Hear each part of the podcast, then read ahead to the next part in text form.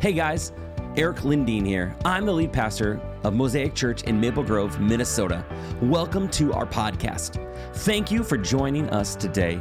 I hope this message inspires you, encourages you, and transforms you, and that this is just the beginning of a conversation between you and Jesus. Enjoy the message.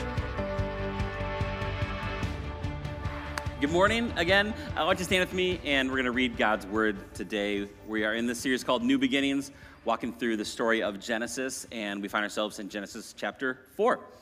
Now, Adam had sexual relations with his wife Eve, and she became pregnant.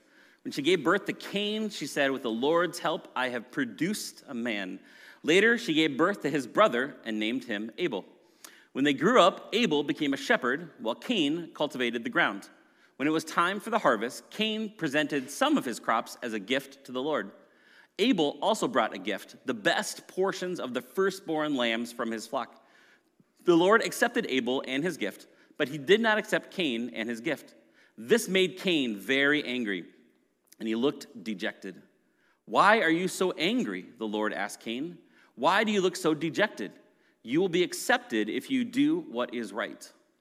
But if you refuse to do what is right, then watch out. Sin is crouching at the door, eager to control you, but you must subdue it and be its master. Let's pray. God, again, thank you for who you are. Thank you for new beginnings. Thank you, uh, God, just for our staff here at Mosaic and the team of people who work so hard so that people could love you, uh, serve others, make disciples. Thank you, God, for the just the gift of seven years and the promise of new beginnings. And I pray that you be with us right now. Um, God, that everyone in here would hear from you the word that they need to receive. God, that they'd leave here with their hearts encouraged, um, that they'd be inspired to follow you. God, that there's anything in us that we need to uh, turn over to you, God, that you would just reveal that right now with your gentle Holy Spirit. And we pray. Amen. Uh, you can take a seat. I used to torture my little sister Elizabeth. Any other big brothers love to torture your younger siblings? Yeah, yeah, they're right there. Yeah, I love. The parents are lifting the hand up of, of the student. Uh, yeah, I used to torture my little sister Elizabeth. Um, it just because she had such a big reaction that it made things really, really fun for me. One time, uh, when we were at our house in Maple Grove, I grew up in Maple Grove, and then we moved to Plymouth when I was in high school she did something, I forget what it was. It made me really, really angry. And at church, I was in this group called Royal Rangers, which is like Christian Boy Scouts. And we learned all these knots. And one of the final knots, one of the teachers taught us, I don't remember why, was a noose. So I knew how to make a noose. And so my sister had made me very upset. And I had this pink, like, rock climbing rope. And so I made a noose out of it and took her favorite white bear and then hung it so that when she opened the door, the bear would fall down and it'd be like, ah! And hours later, I forgot about this. And then Beth opened her bedroom door, and I was upstairs playing Legos or something, and I heard the shriek, and I was like, oh no. Well, the bear had hung so long that all the stuffing had got out of its neck, so the head was just kind of flopping sideways, and also left a pink ring around the white bear's neck. I got in so much trouble. I won't even tell you what happened, but it was bad. That didn't stop me, though, from also just uh, getting on her sometimes. And then in uh, my ninth grade year, we sold our Maple Grove house, and then we're waiting for our Plymouth house to be built. And so we moved into an apartment uh, down by Parker's Lake. And we were on the, the bottom floor of this apartment building. And the steps going up uh, were, kind of had some space between them. You could see through them, and there's like a hiding spot underneath the steps. And so Beth was always freaked out someone would be down there. And so she'd always leave our apartment door, kind of look around, and then race up the steps really fast. And I knew this. So one day, I came home and knew she was leaving soon. Um, so I was a ninth grader, she was a sixth grader. So I waited under the stairway for her to come out. So she opens the door, looks around, doesn't see anything, and she starts racing up the steps. So I just reach out through the steps and grab her ankle, and she falls down on her face and starts sobbing. Ah! And she cries out. Oh, it was the best, and I got in a lot of trouble for that one too. But that's what siblings do, right? Like sometimes we just we get at each other, we we pounce on each other. Uh, we have two cats. If you know, we have a cat named James. James is the best mouser I've ever met in my life. Um, on a regular basis, he brings us parts of mice on, outside because we let him out. Uh, true story. The houses all around our house used to have to set traps of mice in their basement and garages. They no longer have to because James has decimated the rodent population in our neighborhood so far, there's like almost no mice left. Well, for Becca's birthday, her 10th birthday, we got her a little kitten, uh, Russell, who's not named after Russell Wilson, um, but he just happened to be named Russell. It's a long story. Um, but it's funny now to watch Russell, who's a new kitten, and James, our three year old cat. Like sometimes James's tail's just flicking, and then you see Russell, got this, you know, he crouches down, and then he just pounces on that tail, right? And what does James do? James lets him know he's the alpha and just quickly with one paw, it's like slams him down, just holds him down, and just kind of looks at him. Sometimes he hisses at him, but he lets him know he is the alpha, he is the boss. Well, we're approaching Halloween, and, and I think about, you know, this time of year we have all these movies where there are monsters who are crouching down and waiting to pounce, you know, on you if you're too loud, if you're making noise, or, you know, you go in the basement, there's the monster. And, and monsters lie in wait to pounce on unsuspecting people, like I did with my sister Beth, like Russell waits to pounce on, on James. But the worst of all monsters, I think, are humans and what we do to each other. We're talking about the story of Cain and Abel, and most likely at some point, even if you didn't grow up in the church, you've heard about Cain and Abel. And God is warning Cain in this story you need to be on your guard because sin is crouching down and wants to pounce on you. Because what's wrong with our human race around us? We look at it and we say, are monsters real? You know, uh, you know, the kind of monsters you see on movies? Well, no. But there's this kind of monsters that we are to each other, right? The atrocities that we do to each other with our words, with our actions. I mean, just on a regular basis, just yesterday, I saw a clip of, of some students who were bullying a kid with special needs at a high school and they held him down and brought clippers to the school and shaved his head in just random places just because they're being mean to this little this high school kid what is it in them that causes them to do that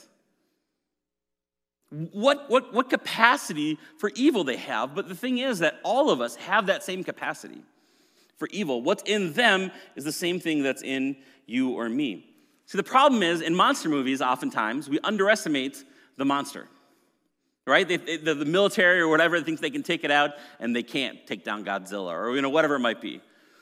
I think in our own lives, we continually underestimate the power of sin. God is telling Cain, watch out. Don't underestimate sin. It's crouching down, it wants to own you, it wants to destroy you. But the problem is, we don't often see sin within us. We don't see that crouching tiger, the hidden dragon, waiting to pounce on us because sin hides itself. The word that God uses here in Hebrew for crouching is usually used for leopard or tiger. So I really want that image of, of James, my cat, as he's hunting prey, or Russell ready to pounce on James. But that idea of, of a large cat in the fields, uh, you know, in the grasses, what do they do? They crouch down so that their prey can't see them. Sometimes, too, like uh, uh, my kids love to watch the TV show Wild Kratts, and I've learned a lot about animals on that show. And I learned is that a predator, when it sees a prey, oftentimes will crouch down so its prey can't see them. Picture again that leopard or that, that lion in the Serengeti and the tall grasses. And, what God is saying is sin does that same thing. It crouches down, trying to hide itself from you, but then it's just preparing itself to spring and attack us. So if you're taking notes, you're to write that down that sin crouches. Sin crouches. It tries to get out of our view and it insists it's much smaller than it really is. That's the nature of a predator. Sin crouches. Now, how does sin crouch in our lives? There's a couple different ways. Number one, sin wants us to think that we are better than other people who get devoured by their sin. Sin wants us to think, oh, that could never be me. I would never do that. Many remember the old Subway commercials with Jared? And he talked about how you know he would eat Subway all you know nothing but Subway for a year, and he walked and he lost like hundred pounds. Well, then it came out Jared's not a good guy, and the FBI raided his house and had all this child pornography uh, you know on his computer at home. What sin wants us to do is like, whoa, look at that evil guy Jared.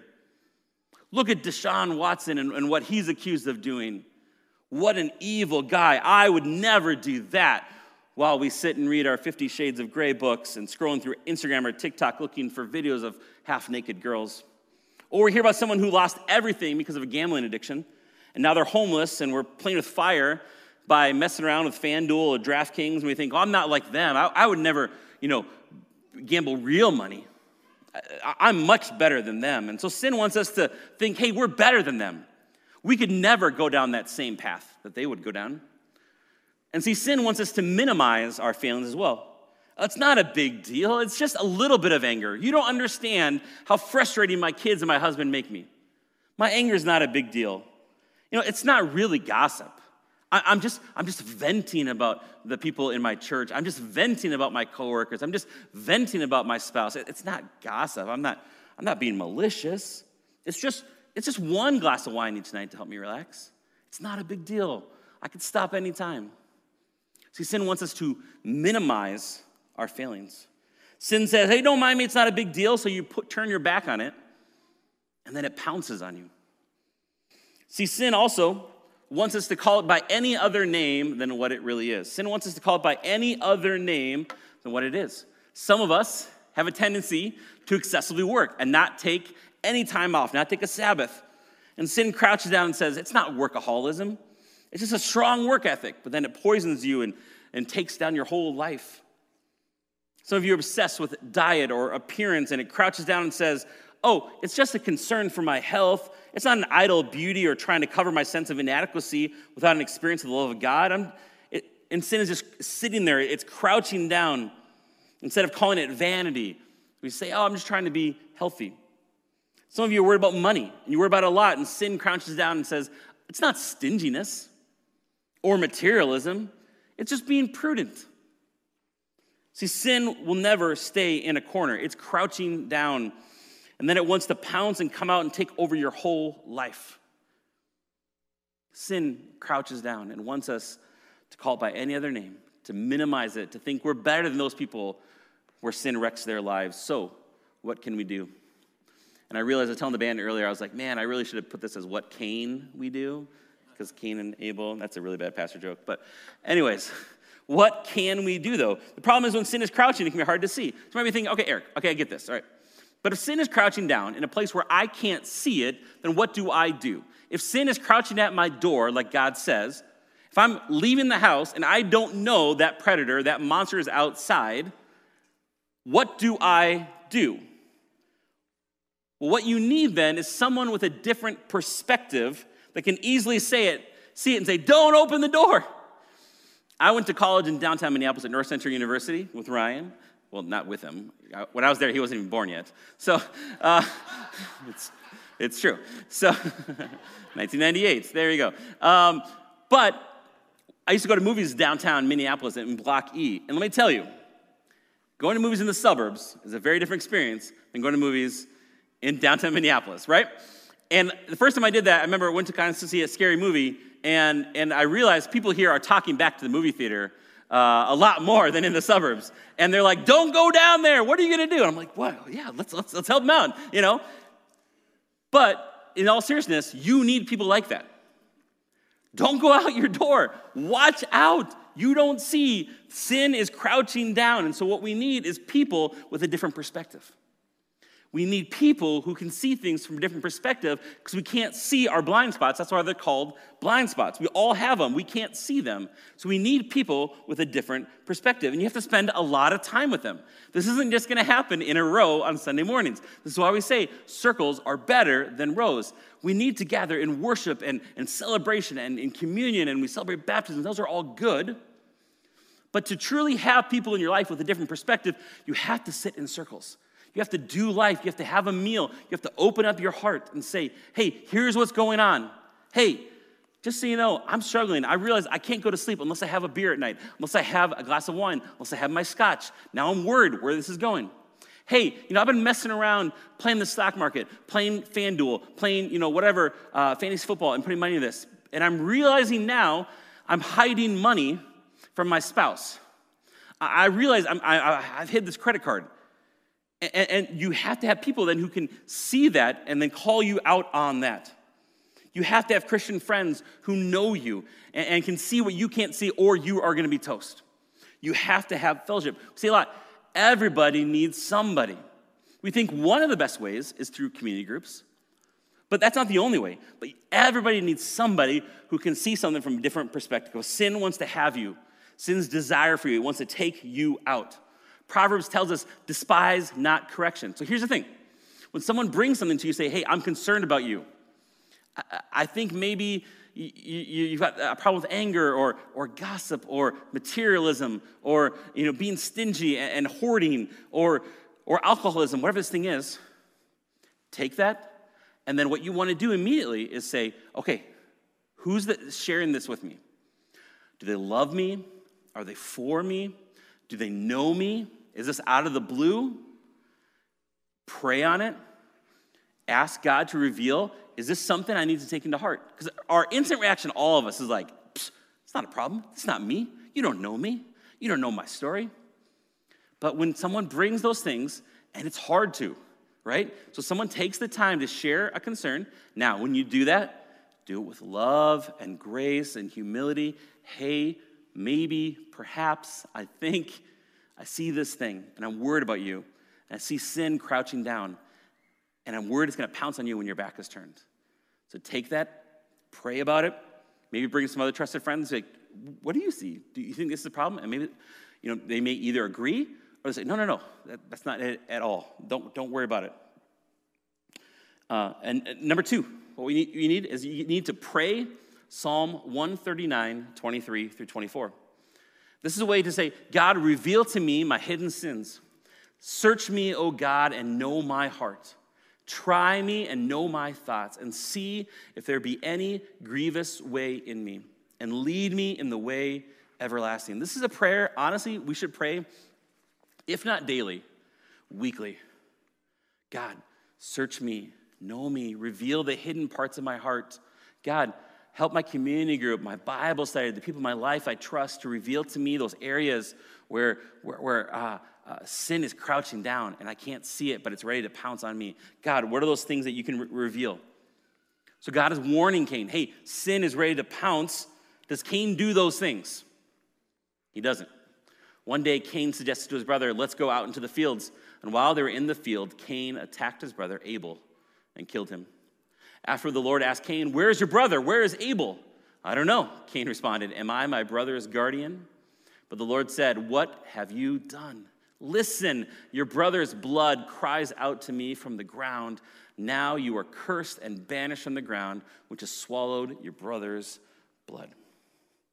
All right, we're going to dive into this next section. And I, I told Ethan this before. Uh, all right, so this part, my interpretation differs from every other commentary I read. So maybe we're out to lunch. So let me know afterwards if you think I'm crazy. Keep an open mind though, because I'm going to teach this a little differently than maybe how you've heard Cain and Abel. So just keep an open mind to that, right? It says, No longer will the ground yield good crops for you, no matter how hard you work. From now on, you will be a homeless wanderer on the earth. And Cain replied to the Lord, My punishment, my avon, is too great for me to bear. My punishment is too great for me to bear. Two things here. Either Cain is whining to God, which is what most people think, or he's actually repenting. And that's how actually I think what he's doing right here. This word avon means my guilt, my iniquity, my sin is too great for me to bear. My guilt is too great for me to bear. We see the same thing. David uses the same phrase in Psalm 51 after he was accused of murder and adultery. David says, Hide your face from my sins and blot out all my avon, my iniquities. Create in me a clean heart, O God, and renew a right spirit within me. Cast me not away from your presence, and take not your Holy Spirit from me. Restore to me the joy of your salvation, and uphold me with a willing spirit. Cain says, I was his big brother. I was supposed to protect him, but I murdered him. My kids are never going to know their uncle. I have to tell mom and dad that I killed their son.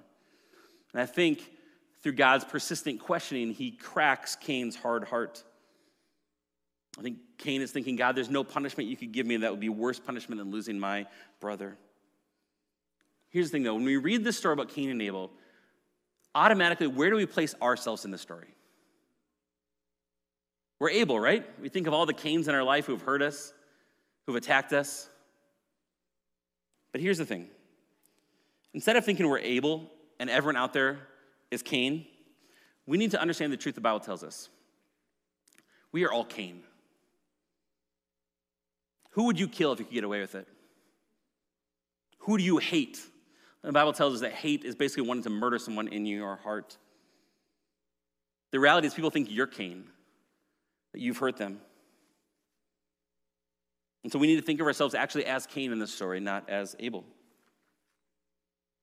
Cain replied to the Lord, My punishment is too great for me to bear. You have banished me from the land, from your presence. Take not your Holy Spirit from me. You have made me a homeless wanderer. Anyone who finds me will kill me. The Lord replied, No, for I will give you a sevenfold punishment to anyone who kills you. Then the Lord put a mark on Cain to warn anyone who might try to kill him. So Cain left the Lord's presence and settled in the land of Nod, east of Eden. Cain had sexual relations with his wife, and she became pregnant and gave birth to Enoch. Then Cain founded a city, which he named Enoch after his son. God gives Cain a city instead of making him wander. God blessed him with a wife. Later on in the chapter, we see that at this time, men began to call on the name of the Lord.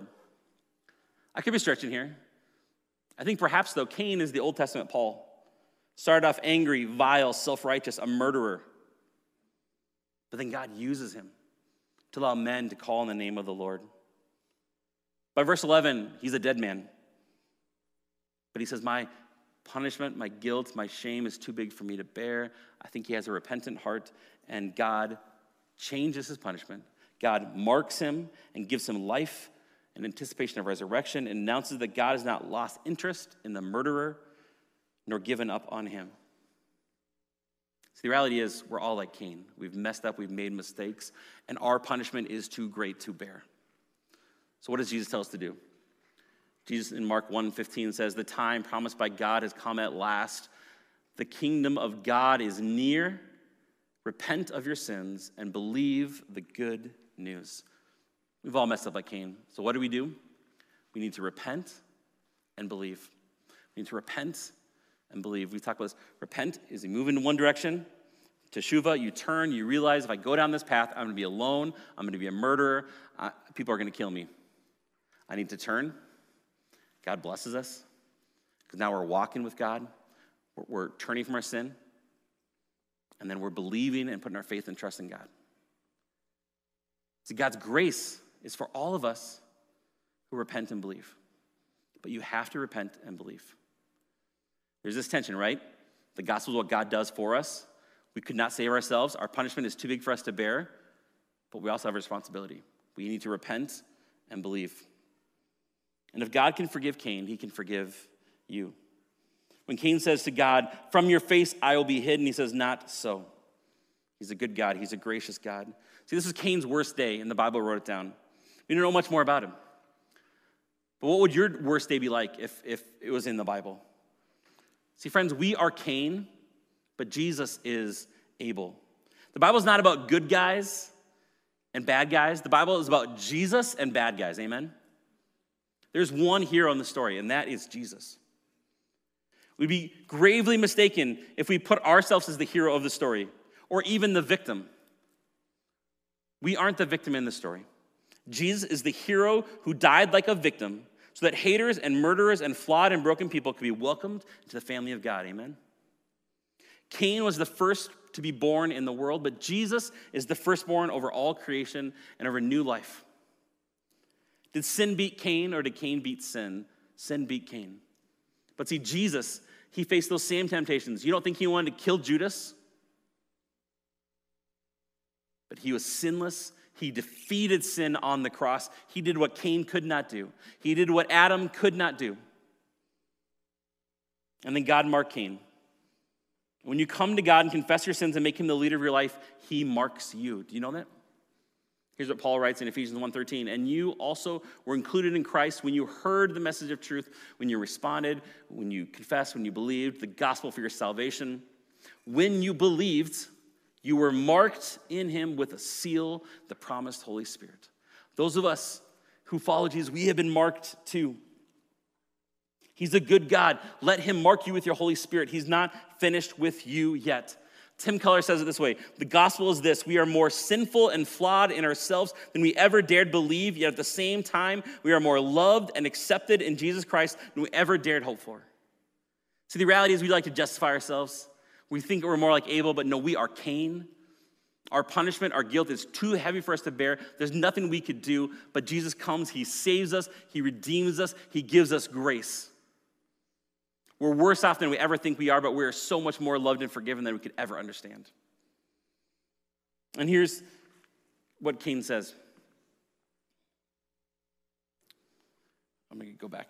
He says, Behold, you have driven me today from the ground, and from your face I shall be hidden. I'll be a fugitive and a wanderer on the earth, and whoever finds me will kill me. So here's the thing, though. Cain thought anyone who finds him is going to kill him. Why did he think that? because he himself was a killer. See, what is inside you is what you see in others.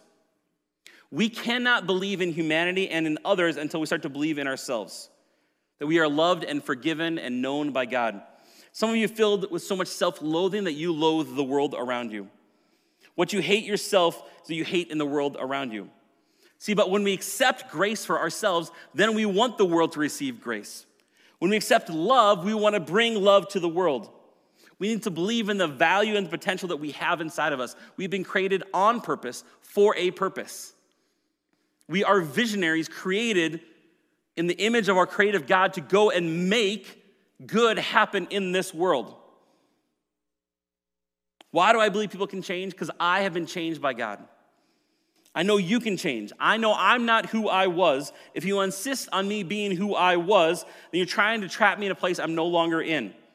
You can become more loving. You can become more generous. You can become more creative. You can become more courageous.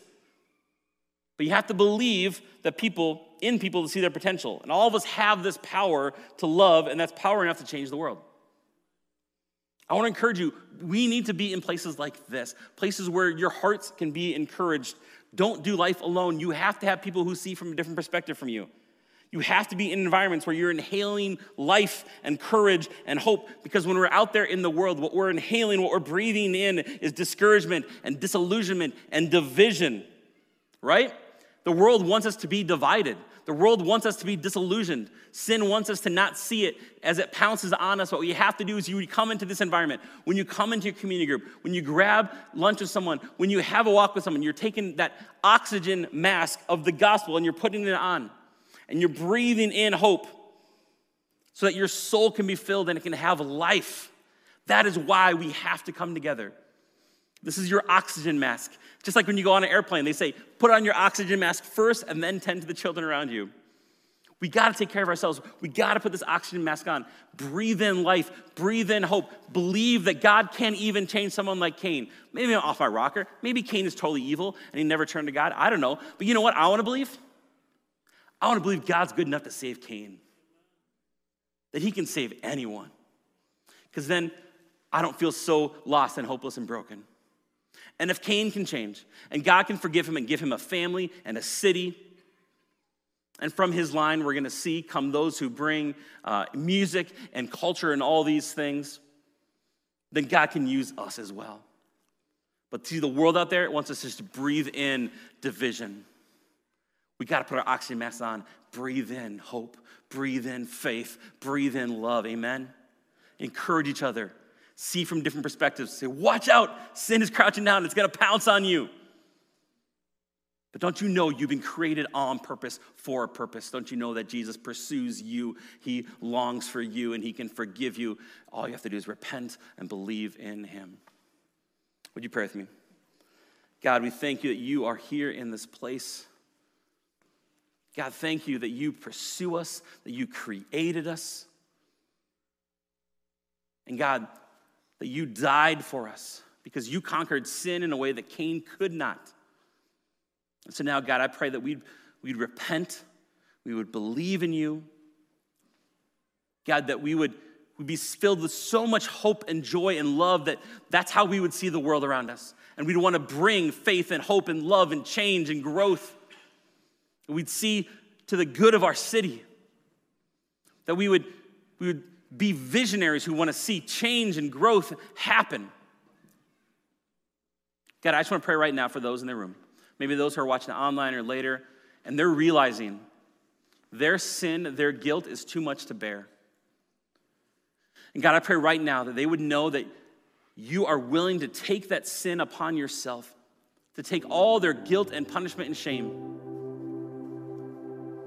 That all they have to do is put their faith and trust in you, God. So, right now, if you're in that place and, and you've realized you are not walking with God, you have sin that needs to be forgiven, and you're carrying this heavy weight. I want to encourage you right now just to give that to God. You need to re- repent. Say, God, I am a sinner. I have messed up, but now I'm turning from my ways and I'm believing in you. I'm trusting in you. I'm going to follow you. And God tells us that if we repent and believe, we will be saved. God, I pray we'd walk in newness of life. God, I pray that we would make it a priority to gather with other Christ followers on Sunday mornings at our community groups over coffees and lunches and walks. And God, we would not be alone. We would seek out others who have a different perspective from us. God, that we'd speak life and encouragement into each other. God, that you'd fill us with courage and faith. Thank you, God, for your gospel hope. That even though it may seem hopeless, you come in and you rescue and redeem us and you save us. Thank you, God. In your name we pray. Amen. Why don't you stand with me? Uh, if you started a new journey with Christ, we want to hear about that. We want to help you take your next steps. Maybe today, it just something even clicked in you. Hey, I need to talk to someone. Say, hey, don't do that alone. We have leaders in our church who've struggled with addiction, with shame, with broken marriages, uh, with, with, with all kinds of things. We want to help you find someone that can help you walk in newness of life and, and to walk in courage and hope and faith and creativity. So, so don't do life alone. How can we help you take your next steps? Um, but as we do this last and final song, may you know that God is in the business of bringing dead things to life and although the world may be filled with sin and wickedness and brokenness, the kingdom of God is a beautiful garden. That, that we're bringing the God's kingdom here everywhere we go. Amen? So maybe you filled with that hope and knowledge and know that you are created on purpose for a purpose. That God is pursuing you and He's reaching out to you and He loves you so much. Let's go out of here singing. Thank you so much for joining us on the Mosaic Maple Grove podcast. I want to encourage you to take the message you just received and allow it to go deeply into your soul. Let Jesus do the deep work that only He can do. A special thank you to everyone who gives to Mosaic Maple Grove. Your generosity allows this message to go out into the world. You can be a part of the Mosaic tribe by going to mymosaicchurch.com. You can also subscribe, rate, and share this podcast with your friends and family. Thanks again for listening. Grace and peace, my friends.